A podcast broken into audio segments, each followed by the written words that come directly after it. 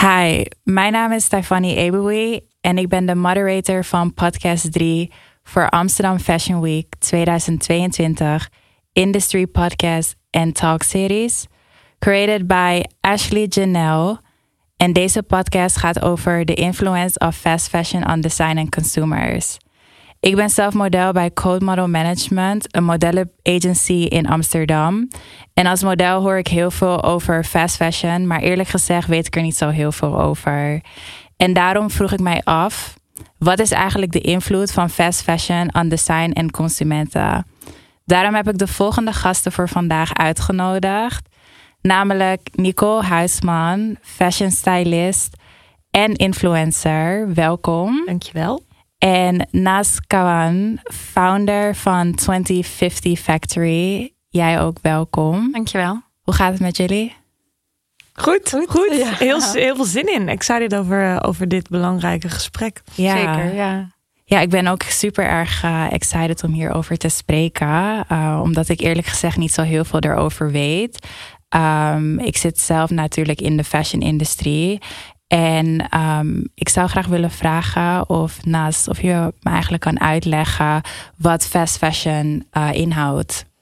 Ja, fast fashion gaat er eigenlijk over dat je um, de tijd van de tekentafel tot aan een kledingstuk wat gemaakt is en bij de consument terechtkomt, zo kort mogelijk maakt. En uh, het is vooral zoveel mogelijk kleding verkopen in een zo'n kort mogelijke tijd. Uh, waarbij heel veel merken en vooral de grote spelers in de industrie vandaag de dag zelfs uh, met 52 microseizoenen op jaarbasis werken. Um, en dat heeft een ongelooflijk grote impact op uh, zowel het klimaat, maar ook waar de kleding uiteindelijk terechtkomt. Omdat het ook gemaakt is om maar voor een korte periode te dragen. Oké, want jij houdt je natuurlijk al rekening met eerlijk, uh, eerlijke productie in de fashion. Um, met, je, met je Factory 2050. Ja. Um, hoe belangrijk is het dat, de, dat modebedrijven zich uh, bezighouden met eerlijke productie? En kan ik het slow fashion noemen? Je kan het zeker slow fashion noemen, omdat het uh, niet meer gaat over zoveel mogelijk produceren, maar veel meer gaat over hoe kunnen we dichter bij huis produceren op een transparante manier, uh, wat zowel, eerlijker is voor de mensen achter de kledingstukken die het daadwerkelijk maken, maar ook uh, de impact op het klimaat verkleinen. Dus um, het is zeker een antwoord op fast fashion. En het biedt wel oplossingen daar waar nodig. Maar um, ik denk dat waar we vooral een winst kunnen behalen is door veel dichter bij huis te produceren. Omdat we eigenlijk nu het zicht op de mode-industrie zijn verloren. We hebben het ja, sinds 150 jaar geleden hebben we het verplaatst naar landen in de Global South. Um, het is voor consumenten ook veel moeilijker om echt een gevoel te krijgen bij wat de impact daadwerkelijk is op het moment dat het zo ver weg geproduceerd wordt. Um, dus dat is wat wij uh, ook proberen te veranderen door uh, in onze fabriek in Nederland kleding te maken. En sinds wanneer uh, heb je je fabriek in Nederland? Ja, we zijn onofficieel in 2018 begonnen met wat uh, projecten uh, die heel verschillend waren. Uh, vooral creatief. maar in 2019 zijn we echt officieel van start gegaan. En sindsdien ja, bedienen we ook verschillende klanten. Oké, okay. welke klanten? Ja, heel uh, divers eigenlijk. Van corporates tot aan uh, modebedrijven. Uh, en we gaan nu uh, onze eigen kledingcollectie eind oktober ook lanceren. Oh, super nice. Ja, en daarnaast blijven we ook produceren voor diverse andere modemerken. En we proberen altijd een afweging te maken tussen creativiteit, maar ook waarin, ja, hoe kunnen we ook echt daadwerkelijk een verschil maken op impactniveau. Dus voor corporate klanten hebben we in het verleden wel eens 6000 schorten gemaakt, bijvoorbeeld. wat normaliter in Azië geproduceerd zou worden. Dus het is modisch veel minder interessant. Mm -hmm. Maar op het impactniveau maakt het wel echt een verschil. Oké, okay, super nice. En Nicole, als stylist uh, ben je natuurlijk heel veel op set. En uh, gebruik je verschillende soorten fashion items. Let jij als stylist er ook bewust op of iets eerlijk wordt geproduceerd?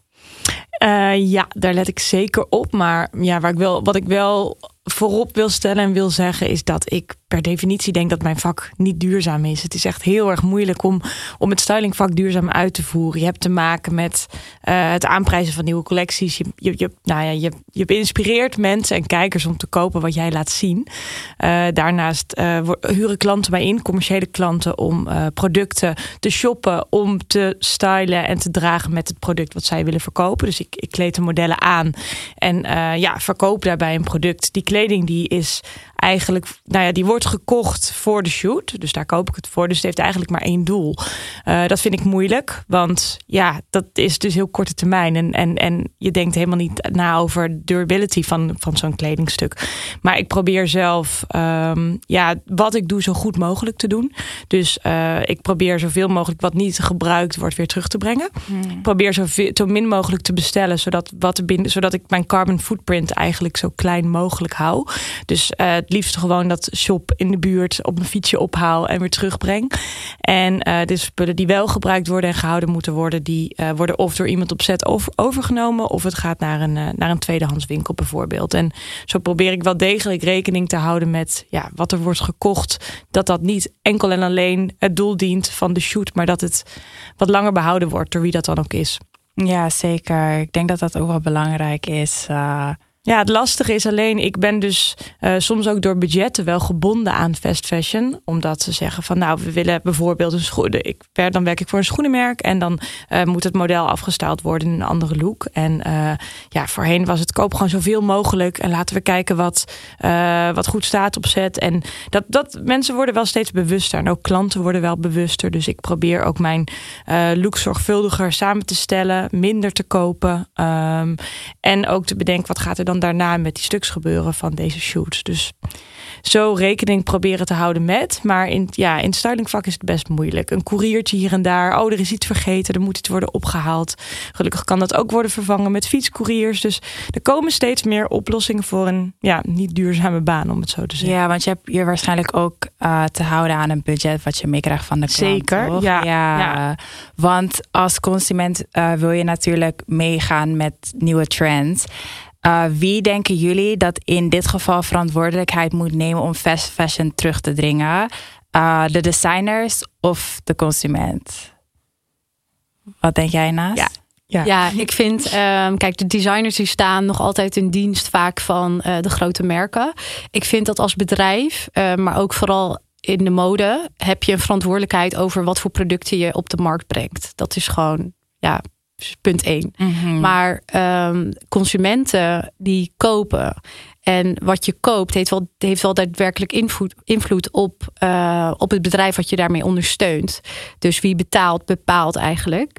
Uh, dus ik vind het te makkelijk te zeggen, het ligt alleen maar bij de bedrijven. Je hebt het eigenlijk allebei nodig. Maar de bedrijven moeten gewoon echt ja, vandaag de dag gewoon beginnen met de verantwoordelijkheden nemen over de producten die ze maken en de wereld in helpen. En, uh, en de consument moet nadenken waar ze hun geld aan uitgeven. Omdat je op die manier natuurlijk wel een systeem in stand houdt op het moment dat je fast fashion blijft kopen als consument. Dan gaat er natuurlijk ook heel langzaam iets veranderen. Want op basis daarvan wordt er steeds meer geproduceerd ook door uh, diezelfde merken.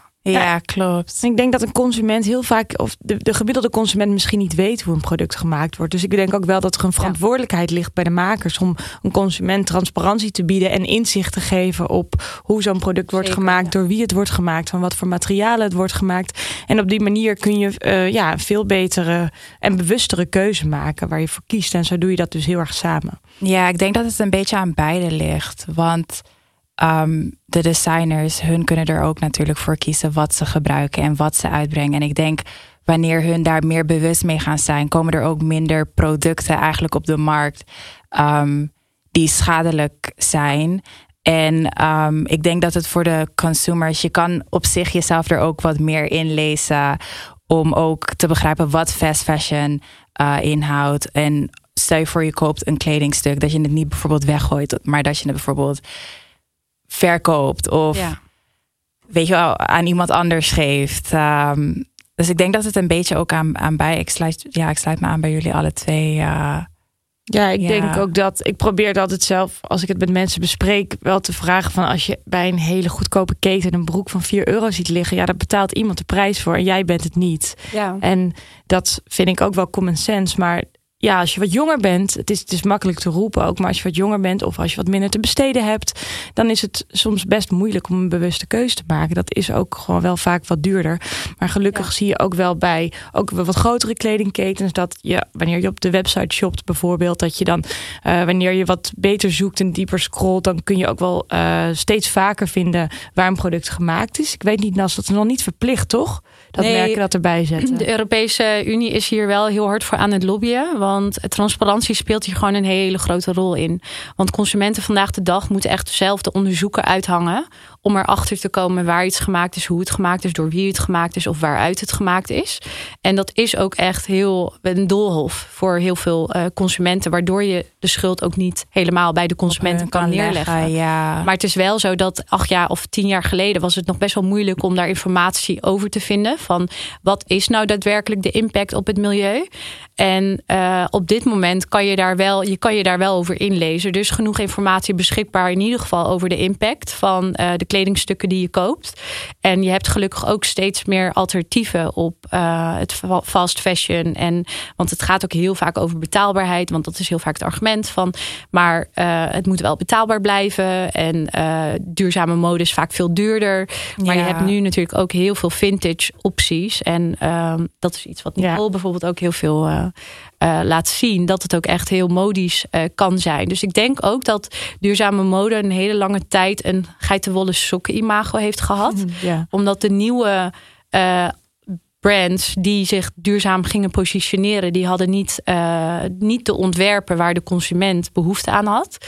Dus ik denk dat, dat daarin voor de designers ook echt een enorme kans ligt om je daarin ook echt. ja, ja, want jij hebt ook gestudeerd bij Amfi. Klopt. Ja. En, ik ook trouwens. Uh, jij ook? Ja, ja. Ah. Amfi crew. Ja. ja. Was je tijdens je studie ook al bezig met duurzaam uh, produceren? Of? Ja. Ja, eigenlijk altijd al heel erg geïnteresseerd geweest naar hoe kleding wordt gemaakt. Ja. En uh, de mensen achter het kledingstuk. Maar je kon toen heel weinig informatie daarover vinden. En dat is natuurlijk ook wat heel veel bedrijven en grote kledingmerken dichttimmeren. Je kan niet zomaar toegang krijgen tot de fabrieken waar, waar, waar zij hun kleding produceren. Uh, de fabrieken zelf krijg je moeilijk, moeilijk uh, contact mee. Um, dus het was destijds ontzettend lastig om daar echt. Uh, ja, veel meer over te weten te komen. Dus daar liep ik tijdens mijn studie ook uh, uh, tegenaan. Om daar echt uh, veel meer over te leren. Want toen der tijd bij Amfi... Um, Leerde je daar ook over fast fashion of duurzaamheid? Of wordt dat niet echt meegegeven? Nou, ik denk dat het gewoon uh, educatie breed niet heel veel aandacht had. Los van het Amfi denk ik dat ook op heel veel universiteiten... Ja, je hebt sinds enkele jaren heb je gelukkig heel veel studies... waar wij het net ook over hadden die zich ook echt bezighouden rondom het thema duurzaamheid.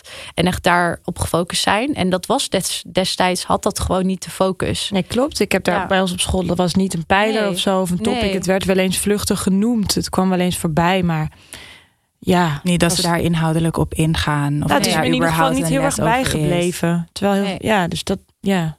Nee, ik heb er wel een keer een college over gehad. Dus ik wil uh, Amfi niet helemaal uh, uh, tekort doen daarin. Uh, maar het is, ja, wat ik al zei, de informatie was toen heel uh, ja, matig. Het is nu Uh, veel meer bekend en ja. het leeft ook veel meer. En ik heb ook zelf het idee dat het bij een jongere generatie uh, Steeds meer mee bezig ja, zijn. Ja, en ook normaler zijn. Het is uiteindelijk hun planeet ook. Ja. En zij, ja, wij trouwens, het is allemaal onze planeet, maar misschien een jongere generatie die, ja, niemand feest wat zij uh, tegemoet gaan qua klimaat. En dat is wel echt chockerend. En het is fijn dat er dat er een vrij activistische generatie opstaat die denkt van er moet nu echt wat gaan veranderen. Ja, Dus er is zeker er- een verschil van tien jaar geleden en Ja. hoe de generatie daar nu eigenlijk mee bezig is. Ik zie het ook steeds meer. Ja, en het is eigenlijk een hele mooie en positieve beweging ook die je ziet. Hè? Zeker. Het is nog niet groot genoeg natuurlijk. Maar het is wel ook hoe ik vind wat mode, hoe mode moet zijn. Het is een reflectie van de tijdsgeest. Dus het, weet je, we kunnen het niet meer hebben over de mooiste kleur van het seizoen of het mooiste jurkje van het seizoen. Dat weet je, we, we missen de boot daarmee. Dus Ja, Dus, ehm, ja, ook wel weer heel positief dat er überhaupt zo'n beweging nu steeds uh, zich meer uitspreekt en uh, zichtbaar is ook, ook online. Ja, zeker goed om te zien. Um, ik weet dat je ook samenwerkingen hebt gehad met onder andere Pata. en uh, Daniela Katari. En op dit moment uh, werk je ook samen met Tommy Hilfiger. Uh, kun je ons iets meer vertellen over 2050 Factory? Hoe gaan jullie en je werknemers te werk? Ja, ja dus met Tommy Hilfiger uh, hebben wij vooral voor Tommy for Life, wat in de wereld uh, is geroepen door uh, PVH, samengewerkt. tot begin dit jaar. Ehm, dus dat is nog even ook op hold gezet nu weer. Maar wel twee jaar lang daar collecties ook aan meegewerkt. Dat doe je de geproduceerd zie daar toch? Ja, klopt. Ja, ja, dus wij, uh, ja, wij fungeren echt als fabriek voor merken en bieden eigenlijk een lokale oplossing om dicht bij huis en te samplen, maar ook wat kleinere producties. Uh, ja, in vergelijking met wat, wat ze natuurlijk normaliter in Azië zouden produceren, uh, uit te voeren. Um, en um, ja, dus dat wilde ik wel even toelichten. Het is niet dat we nu op dit moment voor Tommy Hilfiger produceren. Oké. Um, want Nicole, de kennis en informatie over uh, duurzame productie van fast fashion verandert continu. Um, hoe blijf jij up-to-date met al deze veranderingen binnen jouw industrie? Nou, wat Nas ook al zei, het is echt een dolhof. Er is zoveel over te lezen en te vinden. Het ene is misschien niet waar, het ene is misschien wel weer waar, of nu weer wat minder relevant. Dus ik hou mezelf graag ook op de hoogte door ook dit soort gesprekken, door met mensen in de industrie te praten. Uh, ik ben onderdeel van een internationale academy, maar waar mij um, ja, toegang wordt verleend tot informatie en tot bronnen en mentoren die mij voorlichting geven over het van duurzaamheid. En daar deel ik ook op mijn social media kanalen over. Uh, dan ja, spreek ik bijvoorbeeld met iemand in de industrie die uh, grote modemerken als Ganni adviseert hoe ze bepaalde duurzame stappen kunnen nemen. Of vertelt ons over nieuwe materialen en uh, alle ontwikkelingen die zich op dat gebied plaatsvinden. Um, ja, dus ik, dus ik luister veel podcasts, ik zoek veel op online. zo probeer ik mezelf op de hoogte te houden van alles. Maar ik vind het ingewikkeld. En er komt zoveel binnen. Ja, en ik, ik denk, ik werk in deze industrie ja. al tien jaar. Ik vind het ingewikkeld. Hoe moet dat voor een gemiddelde consument zijn? Ik vind dat er zo snel een label op iets mag worden geplakt. Er mag zo snel iets organic heten. Of uh, iets mag heel snel gerecycled heten. Uh, ik la, las onlangs een horrorverhaal dat er een bedrijf is dat gerecycled plastic gebruikt. En dan bleek het dat, dat, dat er eigenlijk plastic wordt gecreëerd om het vervolgens weer te vermalen. Zodat dat bedrijf kan zeggen ja. dat het recycled is. Nou, dan ja, ik had het ook zak ik mijn broek van af. Dan denk je wel van, maar ja, hoe scheid je het kaf van het koren? Nas, ja. wat, wat vind jij daarvan? Heb jij... Ja, dit is eigenlijk gewoon ook de, hoe de term greenwashing in het leven is geroepen. Het is eigenlijk heel erg misleading om op deze manier um, ja, jezelf een duur, duurzaamheidspositie toe te eigenen. En dat is natuurlijk wat heel veel merken doen. Want zij zien ook dat er toch een golf is uh, van het consumentenbewustzijn. Er wordt het meer, steeds meer over geschreven. Merken willen zich daarmee associëren. Uh, maar steeds meer merken hebben ook een CSR-afdeling. Of um, ja, waarmee ze zich dus houden aan de United Nations, uh, de SDG-doelstellingen. Dus er zit ook een vorm van commitment aan op papier. maar hoe merken zich daarover uitspreken, ja, het is nog steeds super moeilijk te achterhalen of wat ze zeggen, of dat daadwerkelijk de waarheid Waar is. is ja. En zolang, zolang dat niet op een hele transparante manier wordt gecommuniceerd en gedeeld, um, mag je er eigenlijk vanuit gaan dat het niet waar is. Daar, daar, dat is een beetje hoe ik er zelf uh, naar kijk. Maar dat en, komt ook omdat je ja, toch die kritische bril moet ophouden. En zijn er kenmerken of bepaalde Um, uh, wat je net zei, bepaalde keurmerken waarvan je weet als dat erop zit, dan is het sowieso goed. Of is dat moeilijk te zeggen? Het is heel lastig te zeggen, maar uh, er is bijvoorbeeld wel natuurlijk een onderscheid tussen organic cotton en synthetische materialen. Want synthetische materialen, het kost, een, het kost de natuur 200 jaar om dat af te breken. Terwijl organic cotton is wel sneller en beter af te breken door de natuur. Maar um, ja, het is daar als je je echt verdiept in wat voor materialen kies ik en waar koop ik, dan, uh, dan zou ik toch wel echt adviseren om toch naar de wat kleinere merken te gaan kijken, die ook wat dichter bij huis produceren. Want op het moment dat merken uh, buiten Europa zelfs om nog aan het produceren zijn, ja, dan moet je jezelf wel echt afvragen waarom gebeurt dat? Want ja. dat zijn lage lonenlanden.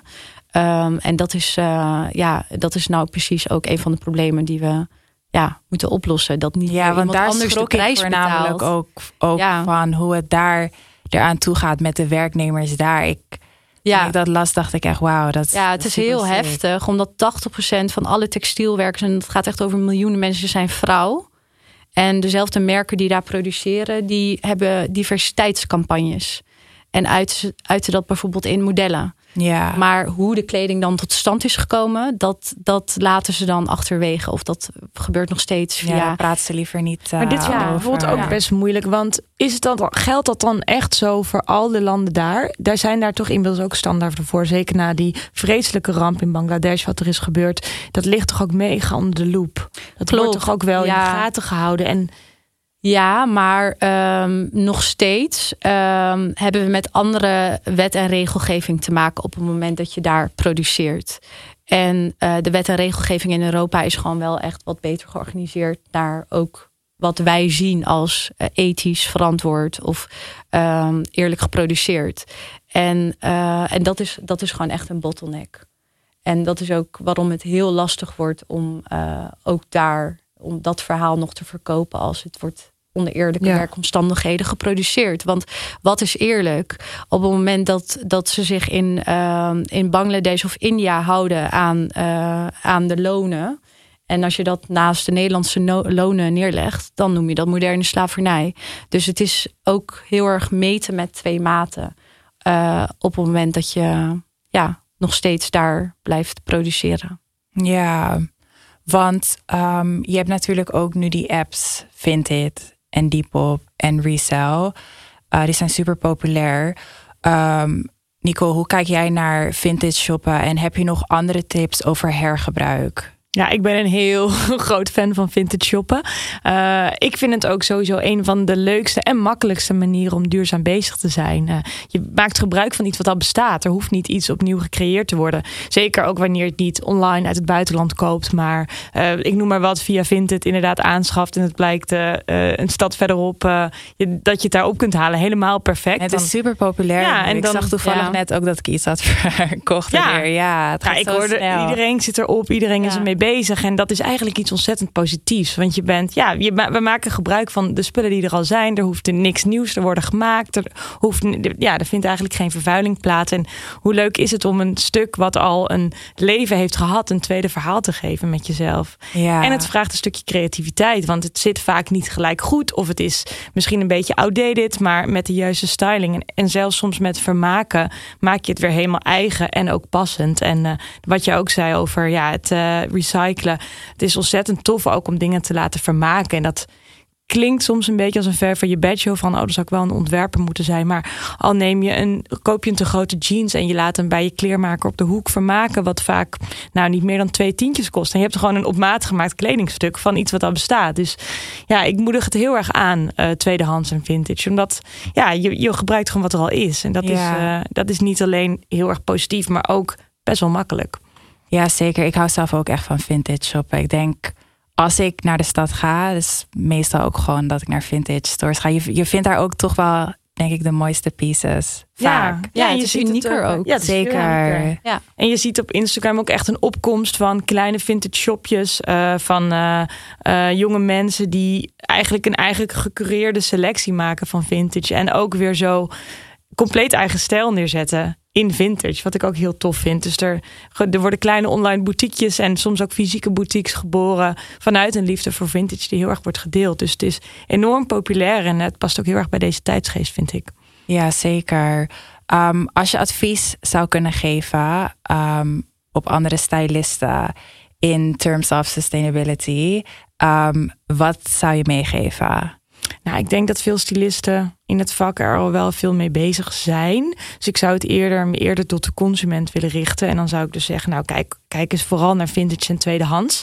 Um, ja, het is gewoon makkelijk en het is leuk. En het allermakkelijkste wat je kunt doen wat duurzaamheid betreft, als je het al heel moeilijk vindt, koop gewoon zo min mogelijk als ik iets aanschaf, dan, dan zijn er een paar regeltjes die ik altijd langs ga in mijn hoofd. Bijvoorbeeld, kan, ik het, kan ik het bijvoorbeeld op zijn minst op vijf manieren stylen? Uh, kan ik het op zijn minst 25 keer aan? Heb ik dit item echt nodig? En zo ja, zou ik het eventueel ook tweedehands kunnen vinden? Ik noem maar wat op Vinted of zo. Of op een, uh, of op een van deze andere populaire apps. Um, en waar is het van gemaakt? Wat Nas ook al zei. Ik geloof dat een, de uitstoot van een kledingstuk voor 70% wordt bepaald door het materiaal. Dat is echt, het materiaal is ongelooflijk belangrijk. Dus probeer je te verdiepen in uh, ja, wat, zit, wat zit er in zo'n product. Is dat te recyclen? Uh, en, en behoudt het een lang leven? Dat bijvoorbeeld als ik denk aan, uh, aan, aan, aan synthetische materialen als polyester. Ik heb dat echt wel in mijn kast liggen. Maar dan is het of vintage of helaas niet. Dat gebeurt natuurlijk ook nog vaak genoeg. Maar dan is uh, durability voor mij heel belangrijk. Dus hoe lang gaat zo'n kledingstuk mee? Uh, ik koop zelf niet meer op, echt op de high streets. Dat heb ik in het verleden wel gedaan. En, en met trots heb ik bijvoorbeeld een Zara-topje die ik echt al acht jaar draag. En dan is het in ieder geval heel lang in mijn kast en heel lang in het leven. En is het dus in die zin voor mij geen fast fashion meer in de kast, zeg maar. Ja, mooi ook hoe je die, die vijf stappen eigenlijk in je hoofd. Uh... Ja, ik probeer het hoor. En ik wil ook bij zeggen, ik ben echt geen heilige. Want ja, mode is niet voor niet zo populair. En ik ben ook, we zijn gewoon mensen. Het is heel logisch om iets graag te willen. En dat is ook steeds de, complete tegenstrijd die ik in mijn hoofd voel. Ook zeker als influencer zijnde. Van um, ik probeer mijn, ik, ik vind het een privilege dat ik volgers heb op Instagram. Dat probeer ik positief mee om te gaan. Door bijvoorbeeld te delen over hoe ik duurzaamheid aanpak. Maar ik probeer ook open kaart te spelen over dat ik daar geen heilig in ben. En dat ik nooit 100% sustainable zou zijn. Want zolang je in de mode werkt, ben je dat niet. In mijn, naar mijn mening. maar je kunt het wel zo goed mogelijk proberen te doen. En ik vind het vrij hard hoe mensen daarop afgerekend worden af en toe. Want ja, er is je bent afhankelijk van het aanbod. Ja, ja. Ja, je bent afhankelijk van het aanbod. Ook daarin kun je wel je keuzes maken. Wat, wat wil je wel promoten en wat niet. Maar een, een, hoe ik het overwend of verkeerd. Een onderdeel van mijn werk is het promoten van nieuwe spullen. En ervoor zorgen dat mensen geïnspireerd raken nieuwe spullen te kopen. En ik geloof ook dat dat altijd zal blijven. Maar ik denk wel dat we onze mindset kunnen veranderen en dat kunnen aanpassen. Ik, ik probeer vooral te promoten hoe ontwikkel je je persoonlijke stijl in plaats van hoe koop je zoveel mogelijk spullen. En dan zegt niet dat je nooit meer wat nieuws mag kopen, maar dat je bewuster omgaat met wat je koopt. Dat vind ik heel belangrijk. En denk je dat er oplossingen zijn um, voor fast fashion? En wat, wat zijn die, die oplossingen? Ja, nou, Vooral in misschien styling of uh, influencing. Uh, nou, ik denk uh, ja, eigenlijk, eigenlijk alles wat we nu net hebben besproken. Dus, dus koop bewuster, koop minder. Uh, kijk naar wat je lokaal aan kan schaffen. Denk over je carbon footprint na. Dus hoe lang reist een artikel, een artikel naar jou toe? Waar moet het vandaan komen? En, en wat, wat is de uitstoot die daarmee gepaard gaat? Probeer, ja, de, probeer verantwoordelijkheid te nemen voor als je iets koopt. Heb je het echt nodig? Moet je het echt hebben? Of kun je het eigenlijk laten gaan en heb je eigenlijk wel genoeg leuke dingen in je kast? Ja, dat is eigenlijk ook een hele belangrijke om uh, kleding dan ook niet meer te zien als een wegwerpproduct. Wat ja, Nicole net precies. vertelt. Want ik denk dat dat een van de grote problemen is rondom fast fashion.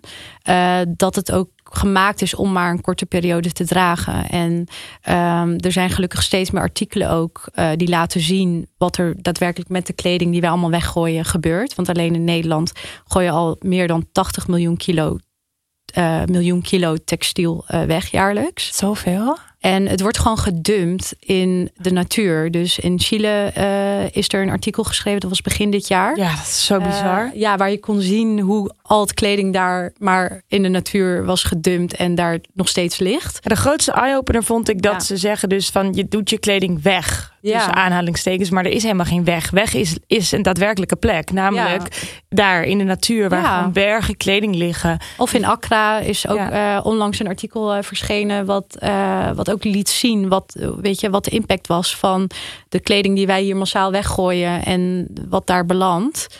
Niet alleen op de natuur daar, maar ook echt op de communities. Omdat die, die mensen die wonen daar in dorpen en die weten niet wat ze meemaken, omdat kleding wordt daar gewoon letterlijk uh, ja, gedumpt. Waar, ja. Uh, ja. Dus het is, uh, het is heel, een hele belangrijke, wat Nicole ook net aangeeft, van we moeten kleding ook niet meer als een wegwerpproduct gaan zien. Of... Ja, en zijn er nog andere oplossingen voor fast fashion? Minder kopen ook. Ja, het is ook. Uh, uh, ja, ik maak er zelf wel eens grappen over dat je dan weer een fashion victim ziet. Of uh, online wat er heel veel gepromoot wordt soms door ja. uh, influencers. die echt ook merken uitdragen. Die nog gerust 52 micro collecties per jaar uitbrengen. Ik denk dat dat, een, dat dat een hele belangrijke is. Dat we ook gewoon echt veel minder moeten kopen. Want die grote spelers in de industrie. Die hebben allemaal geraffineerde marketingtechnieken ook hieromheen bedacht. En uh, er worden niet alleen mensen, dus influencers voor ingezet. Maar uh, weet je, dat werkt ook door uh, doordat jij een paar keer naar een jurkje hebt gekeken online, die dan weer elke keer oppopt. Doodeng, hè? Ja, ja. dus ik denk ook dat, dat daarin in bewustzijn ook nog wel wat te halen valt. Ja, dus minder kopen. Hoe geraffineerd die marketing, de marketing daarop wordt ingezet. Uh, omdat het ook echt wordt uh, ingezet op het zoveel mogelijk verkopen van een product. Maar Nas, hoe vind jij het dan dat er ook fast fashion merken, er zijn veel, of veel grote merken, laat ik het zo noemen, die ook bezig zijn met conscious lijnen en met ja. dingen beter doen. Ik ben in de overtuiging dat het de consument ook wakker maakt en laat zien van hé, hey, weet je wel, daar moet ook het verschil plaatsvinden. Zij gaan ja. de, de gemiddelde Nederlander wakker schudden ook, want Zeker. dat er iets aan de hand is. Of zie jij dat als greenwashing? Nee, ja, ik ben dus echt ik ben dus wel echt van de school van samenwerken. Dus ik vind ook niet dat je al die grote merken moet uitsluiten. Hè? Ook uh, wanneer je in de mode werkt. Je kan ze niet uitsluiten, want je hebt ze nodig. Ja. Dus ik denk dan, jij, je kan dan in je rol, wat het ook is, of je nou influencer, stylist bent, of weet je, zoals ons, echt meer de producent, kan je daar zeker invloed op uitoefenen. Door uh, daar ook een in, inspiratie in uh, te vormen van hoe het dan wel moet of hoe het dan wel kan. En want die grote merken proberen ook hun weg te vinden in die om dat voor elkaar te krijgen. En dat is ook waarom ik net even zei van uh, ik wil voorzichtig zijn met dat we produceren niet voor Tommy Hilfiger. We, we hebben Tommy for Life hebben we geproduceerd. Mm -hmm. um, en dat is, dat is een uh, ja, eigenlijk een site-merk van uh, Tommy die echt is ingericht op circulaire fashion. Maar het is niet zo dat ja. Uh, weet je, er is nog een hele lange weg te gaan daarin. Zeker. Ja. En ik denk dat we er allemaal aan mee moeten werken. En minder kopen of je kleding verkopen op Vinted of, uh, of Depop. Ik wil jullie bedanken voor dit gesprek. Nicole Huisman, thanks for coming. En naast Kawan, jij ook bedankt voor het komen. Dit was de podcast 3 over de influence of fast fashion on design and consumers voor de Amsterdam Fashion Week 2022 Industry Podcast and Talk Series, created by Ashley Janelle en mede mogelijk gemaakt door TikTok. Thanks Amsterdam Fashion Week Hub dat we dit hier mogen doen. Mijn naam is Stefanie Eboui en bedankt allemaal voor het luisteren. Fijne dag.